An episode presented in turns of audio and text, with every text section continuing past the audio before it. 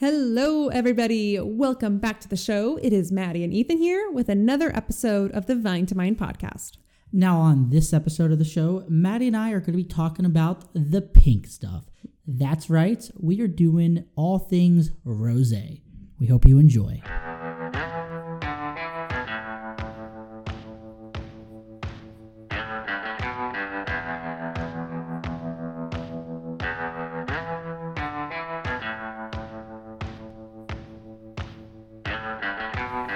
Maddie, what's up? How we doing, Ethan? I am good. It's been a while.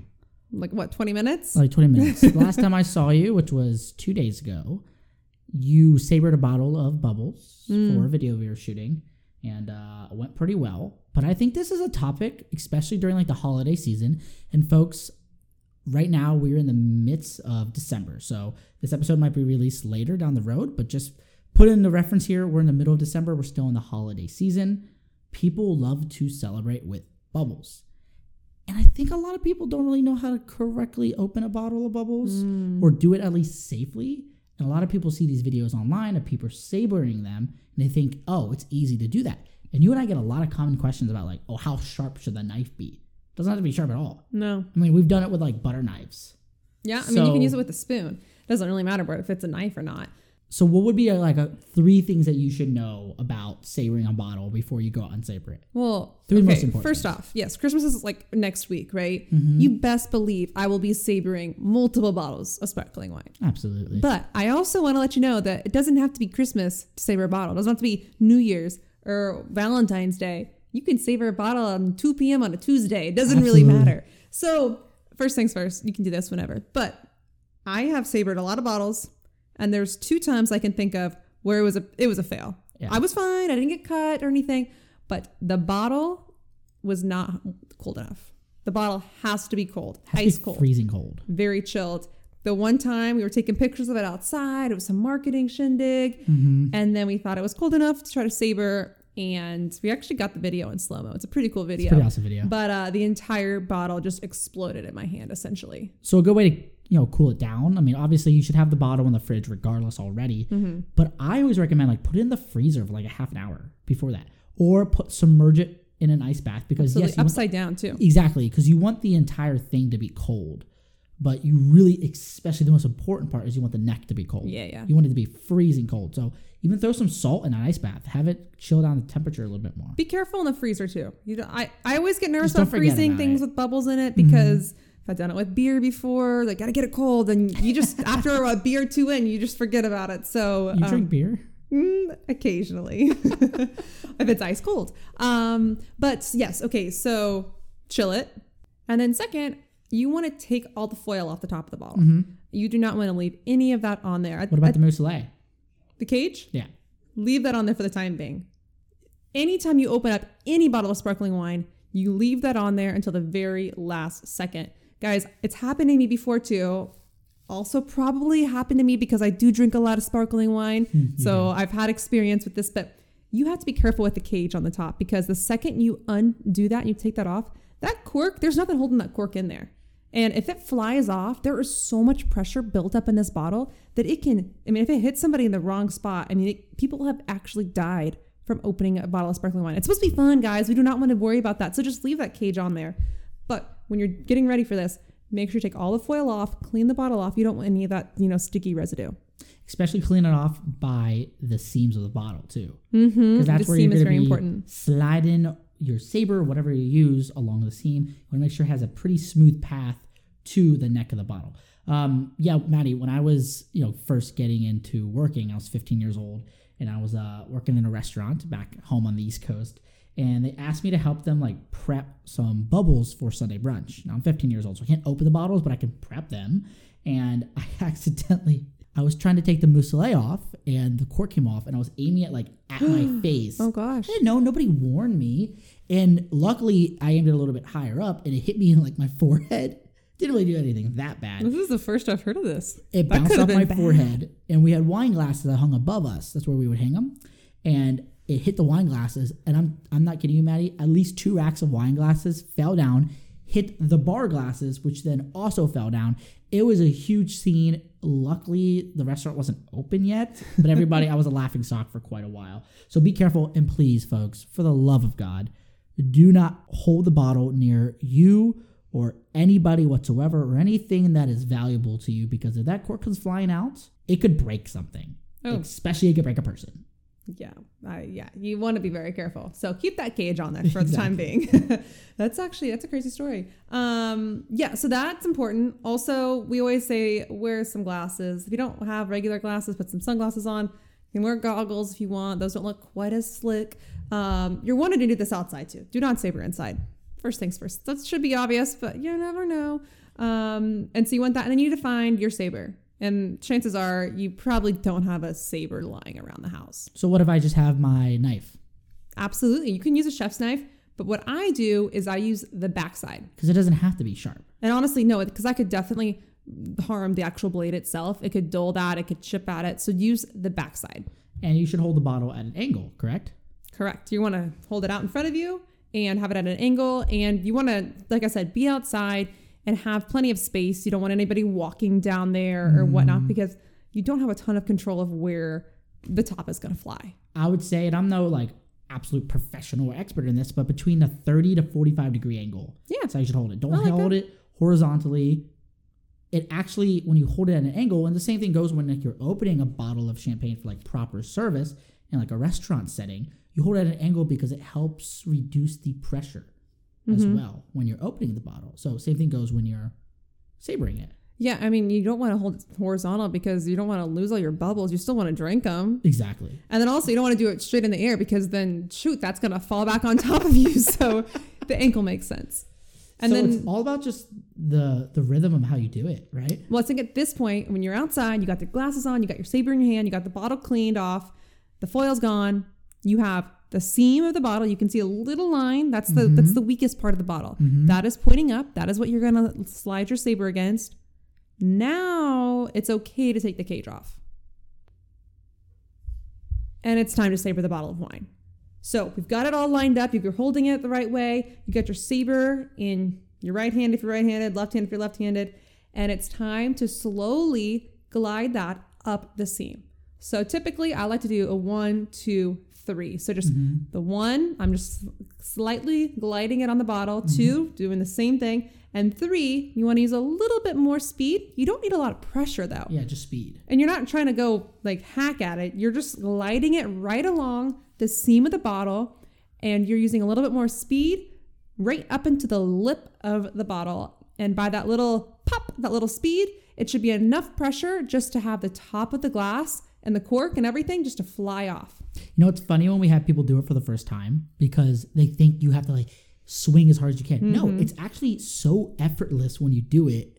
And a lot of people have the same reaction like, wow, it came off so easy. Because remember, there's so much pressure inside this bottle. It's like two times the amount of pressure as like a tire on your car. So, like, it's doing most of the work for you as long as you just like nice, you know, smooth glide into the bottom of the lip and you should be dandy. You should be good to go. And uh, one thing too, it's normal for some of the bubbles to kind of overflow too. Sometimes it may may not be a perfect uh, cut.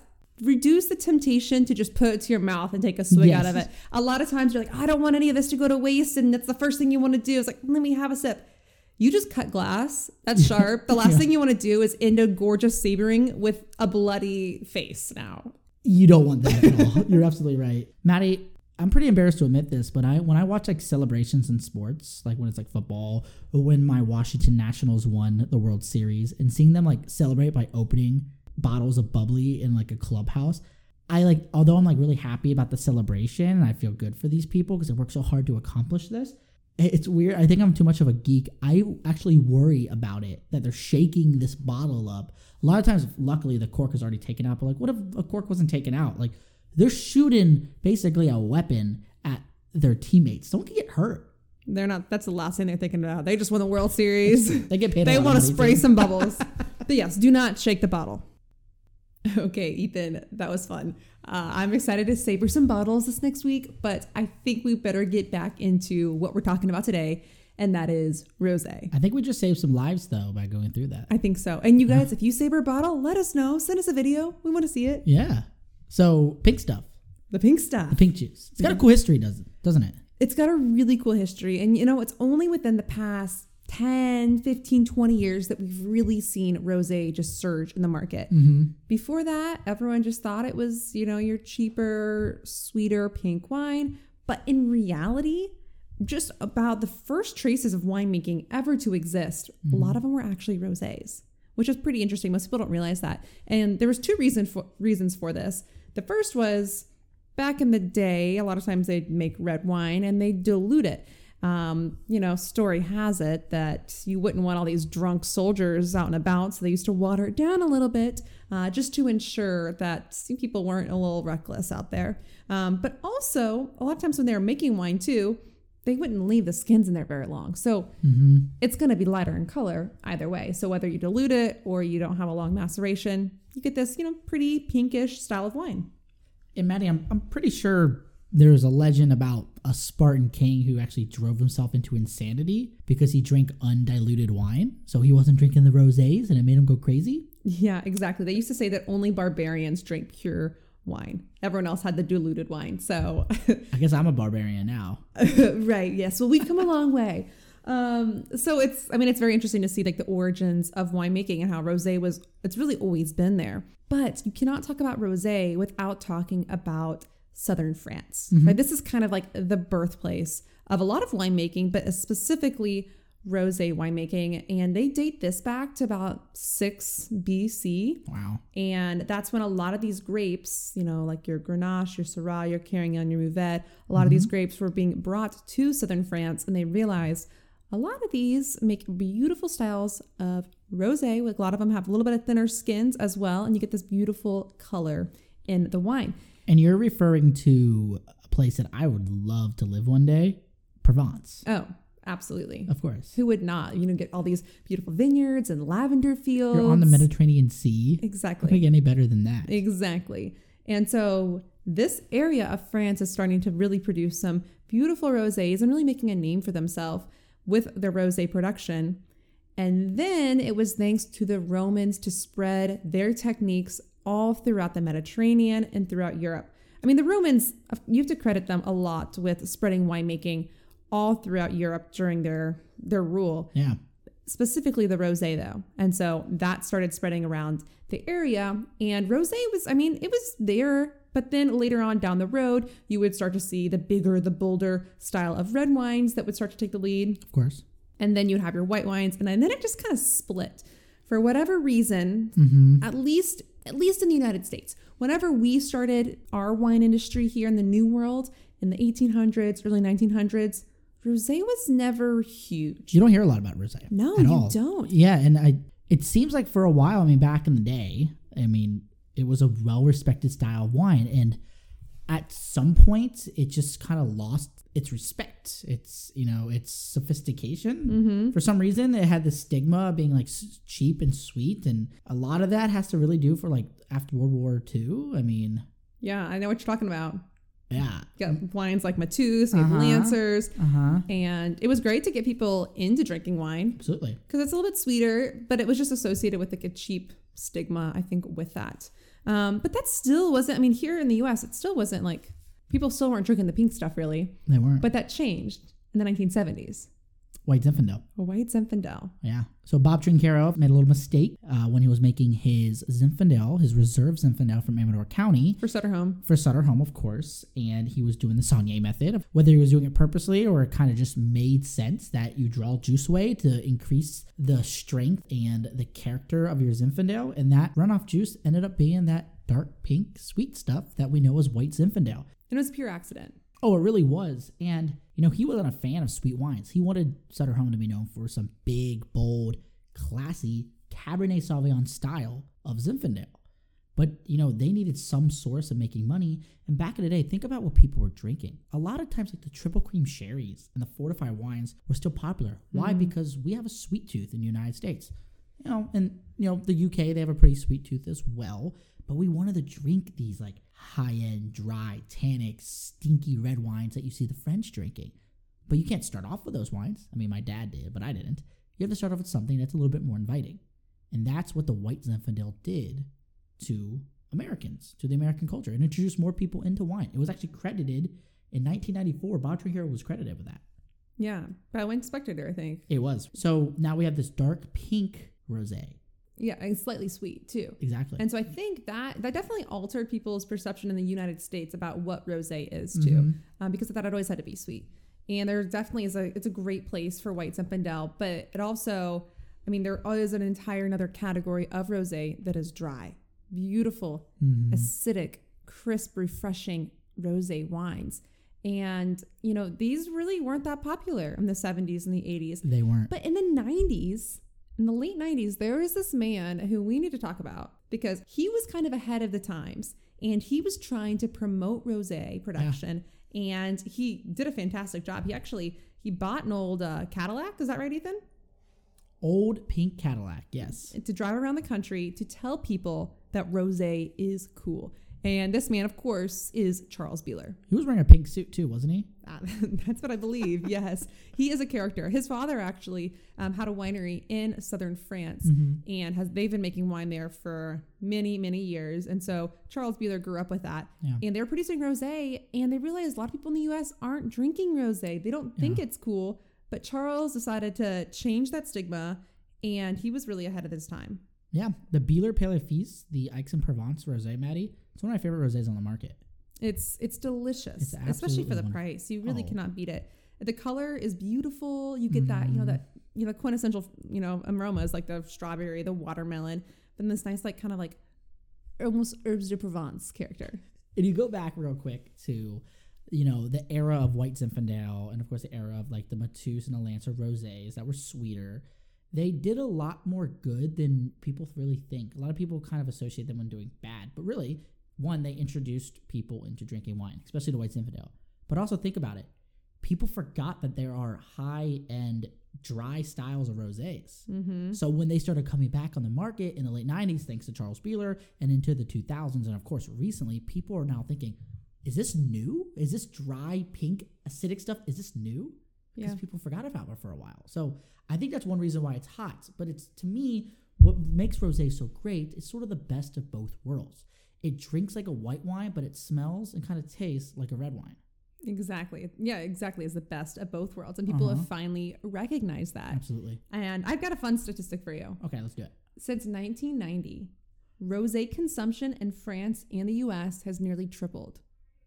Wow. Isn't that crazy? That's remarkable. I know because people want to drink the rosé now. They realize that it's delicious and it looks p- pretty in the glass. And rosé all day, it can be a thing, right? Well, especially during like the social media like, Oh, for sure. era that we're in, you know, people posting pictures and it's like a fun, it's trendy, the pink stuff, um, the fat Jew. I mean, a lot of celebrities A lot have gotten involved with rosé production, right? There's what Miraval that's produced by Angelina Jolie and Brad Pitt. Come on, Uh-huh. they've got a champagne now too, which is kind of crazy. and Drew Barrymore. She has a rosé too. Yeah, the. Barrymore rosé. I'll have to try that. I haven't tried that one. No, I haven't either. Um, but yeah, the celebrities are getting involved with it. Um, I know restaurants, resorts, beach destinations, they've really stocked up on rosé. I mean, that's a great poolside um, sipper per se. Um, so you're just seeing it just surge.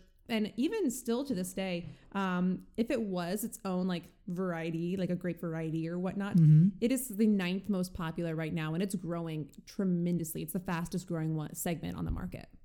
You know, it's funny you mentioned that grape varieties. I think we could lead into our next segment is how they're made because they're so unique, you know, because they do have character and the way they're made and the grapes that go into making them, whether it's 100% one variety or it's a blend, they're all different, Yeah, exactly. So let's talk. I guess like let's talk about production. of course. So there's essentially two ways to make rosé, Mm-hmm. and first and foremost, it come the color comes from the skins, right? Yeah. Because red grapes, except for a very few exceptions, red grapes have white juice or clear Mhm. juice. Um, it's like you go to the store, you buy, you know, a thing of grapes, you squeeze them, that juice is clear. It's the skins that are going to give you the color in the wine, and so you can either get that color through a, little bit of a slight maceration, Yeah. so some skin contact, or blending some red wine with white wine. And of course, the blending, that's really popular in champagne. Correct. It's like- outside of champagne, not so much. You don't see a lot of blending. No. Mm-mm. So essentially, rosé production is like a condensed version of red wine making in Yeah. a way. because Yep. there is skin contact, but very minor skin contact to create that color.